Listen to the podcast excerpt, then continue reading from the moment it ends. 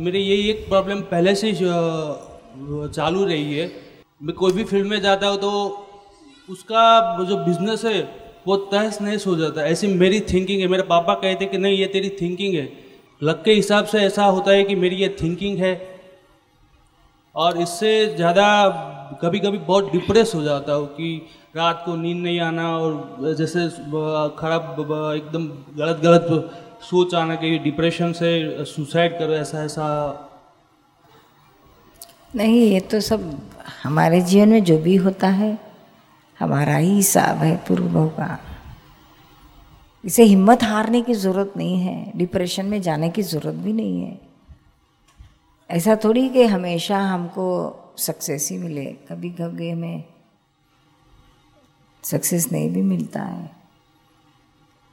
तो उससे नासी पास होने की ज़रूरत नहीं है। हिम्मत से चलो। बढ़े जा, बढ़ते जाओ आगे। कभी ना कभी, कहीं ना कहीं आपको सक्सेस मिल जाएगा। नेगेटिव थिंकिंग में मत पड़ो। सुसाइड के लिए तो बिल्कुल मत। बहुत खतरनाक चीज़ है।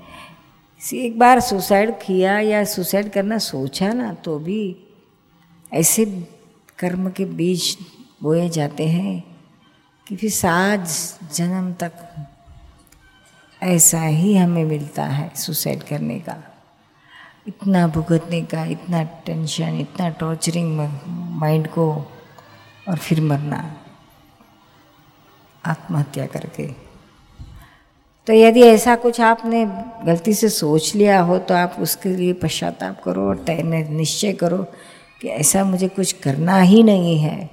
और ऐसे विचार आए तो उसमें मेरी कोई साइन नहीं है।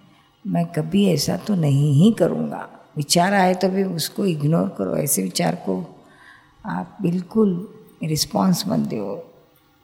गेट आउट कर दो। समझ में आया ना?